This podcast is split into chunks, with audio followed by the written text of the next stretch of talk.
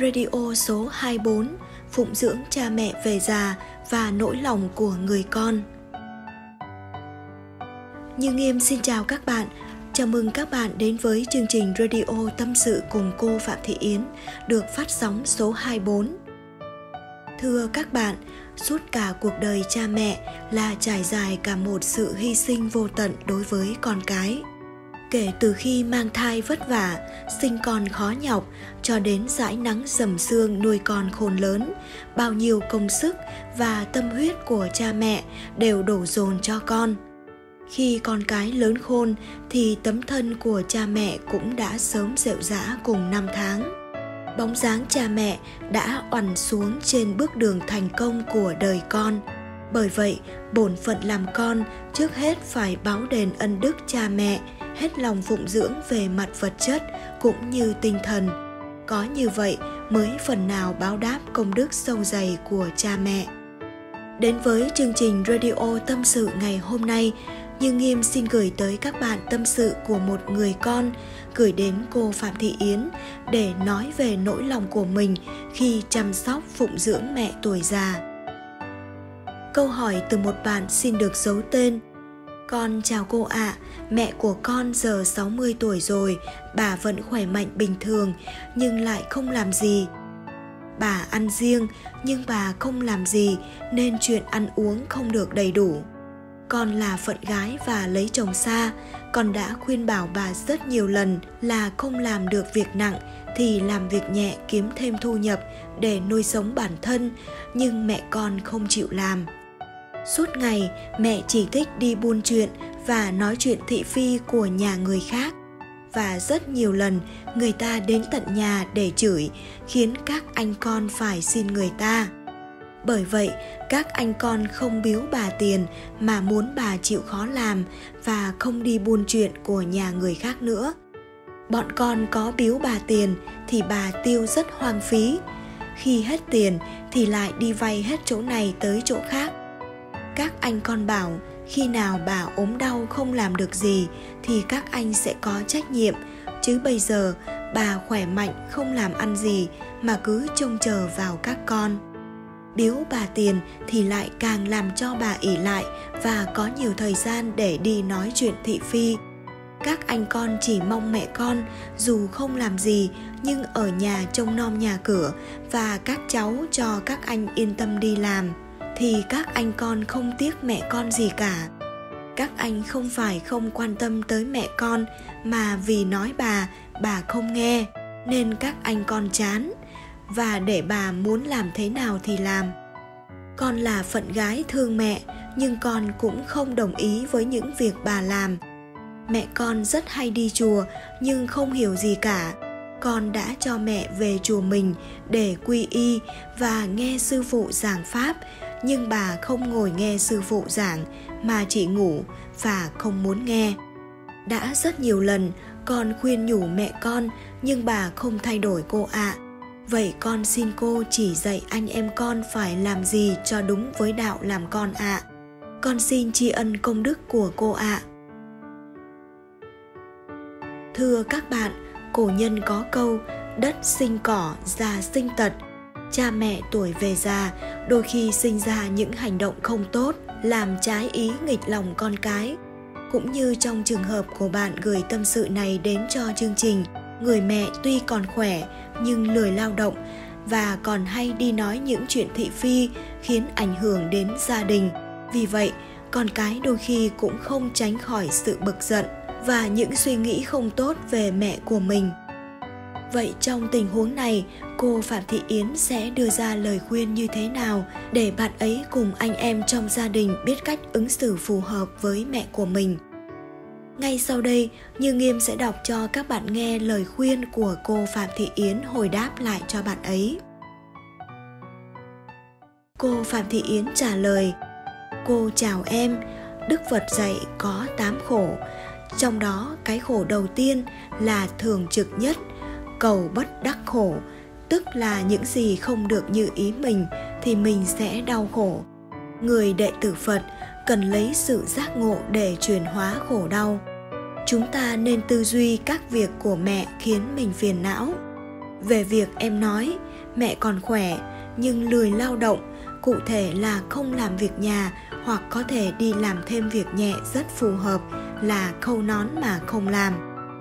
Phần nhận xét này về mẹ chúng ta nên xét kỹ. Từ khi sinh ra anh em, ai là người lo cho anh em?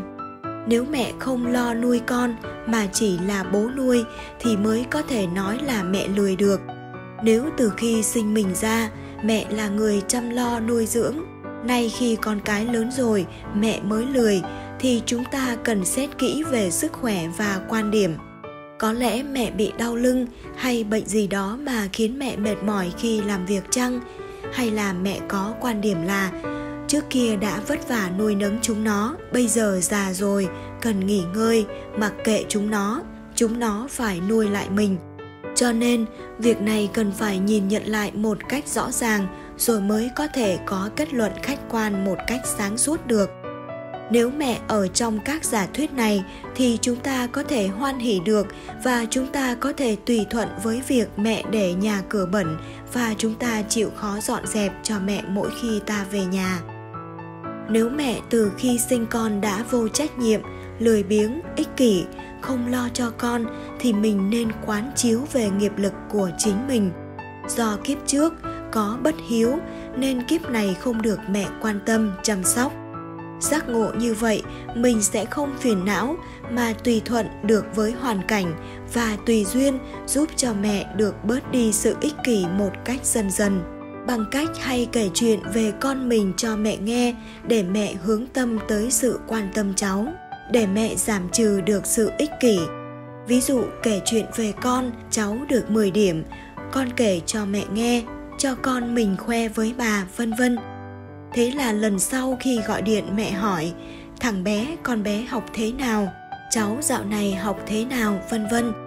Đây chính là sự quan tâm khiến mẹ bớt đi nghiệp ích kỷ. Đó cũng là cách đưa cha mẹ đến dần với thiện pháp. Về việc mẹ hay gây chuyện thị phi khiến anh em phải can thiệp xin hàng xóm hộ. Những khi mẹ bị dày dà vì chuyện thị phi, mình không nên can thiệp vì cần để mẹ thấy rõ sự nguy hại của việc thị phi thì mẹ mới rút kinh nghiệm được. Về việc này, mình cần giác ngộ. Kiếp trước, mình thấy chuyện thị phi không đúng sự thật, mình có thể nói lên để bảo vệ sự thật, nhưng mình đã làm ngơ. Cho nên bây giờ mình bị chịu sự phiền não về thị phi theo duyên là người thân, cha mẹ, anh em, con cái, vân vân. Gây chuyện thị phi khiến mình bị tổn hại, liên lụy, mang tiếng lây. Giác ngộ như vậy nên không phiền não mà tích cực hành thiện, hồi hướng cho mẹ và có thể làm lễ tu tập tâm linh để hồi hướng công đức đến cho oan gia trái chủ trên nghiệp này của mẹ và của gia đình. Về việc khi mẹ được cho tiền thì tiêu vung phí và hay vay tiền để anh em phải trả nợ. Việc này ta cũng nên xét kỹ xem mẹ thật sự có vung phí không. Các loại tiền đối ngoại với họ hàng ở quê rất nhiều, nếu ta không xét kỹ thì không có sự nhìn nhận đúng với thực tế được. Nếu thấy mẹ tiêu đúng và do mình chưa cho mẹ đủ mức độ cần thiết để ứng xử với họ hàng, làng xóm thì mình nên điều chỉnh cho thêm để mẹ không phải đi vay. Nếu khi xét kỹ thấy mẹ vung phí thì ta hãy để thời gian trả nợ lâu lâu, khi đó người cho vay sẽ không dám cho vay nữa. Đây cũng là cách để mẹ có tư duy và hạn chế đi sự lãng phí, khiến cho mẹ có được nhân quả tốt. Về nỗi trăn trở vì mẹ ăn uống sơ sài không đảm bảo sức khỏe, việc này có hai tình huống. Một là do mẹ còn thiếu tiền ứng xử họ hàng, làng xóm nên mẹ phải ăn uống sơ sài, thiếu hụt thì mình nên cho mẹ thêm. Hai là mẹ tiêu xài vung phí mà không có để ăn thì mình nên hợp đồng với người bán hàng là mẹ cháu không chịu mua đồ ăn và nói với họ giao hàng theo thỏa thuận cho mẹ. Và mình sẽ là người thanh toán tiền hoặc là tùy duyên gọi điện dặn người ship hàng về cho mẹ theo ý mình. Mỗi gia đình, mỗi hoàn cảnh khác nhau, cô cũng rất thông cảm với anh chị em trong nhà vì sự việc này.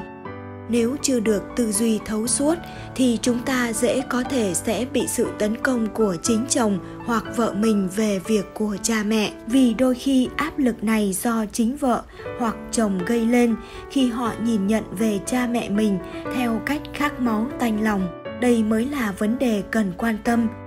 Nên nếu chúng ta có tư duy đúng, chúng ta sẽ là người thông suốt được vấn đề và giải quyết cho chồng, vợ của mình về các vấn đề liên quan tới cha mẹ và làm mình giảm bớt áp lực này. Đó cũng là việc cần làm để cuộc sống của mình bớt phiền não và được an ổn. Pháp của Phật thật là cao quý như vậy, giúp cho mình giác ngộ và giảm bớt khổ đau cho mình và mọi người xung quanh có duyên với mình. Hãy tinh tấn tư duy mọi việc trong cuộc sống bằng giáo lý nhân quả. Thưa các bạn, qua những lời phân tích của cô Phạm Thị Yến, chúng ta có thể nhận ra rằng trong mọi vấn đề, mình cần phải có sự tư duy thấu suốt theo nhiều khía cạnh, nếu không, chính mình sẽ bị đau khổ và sinh ra những bất mãn trong cuộc đời này.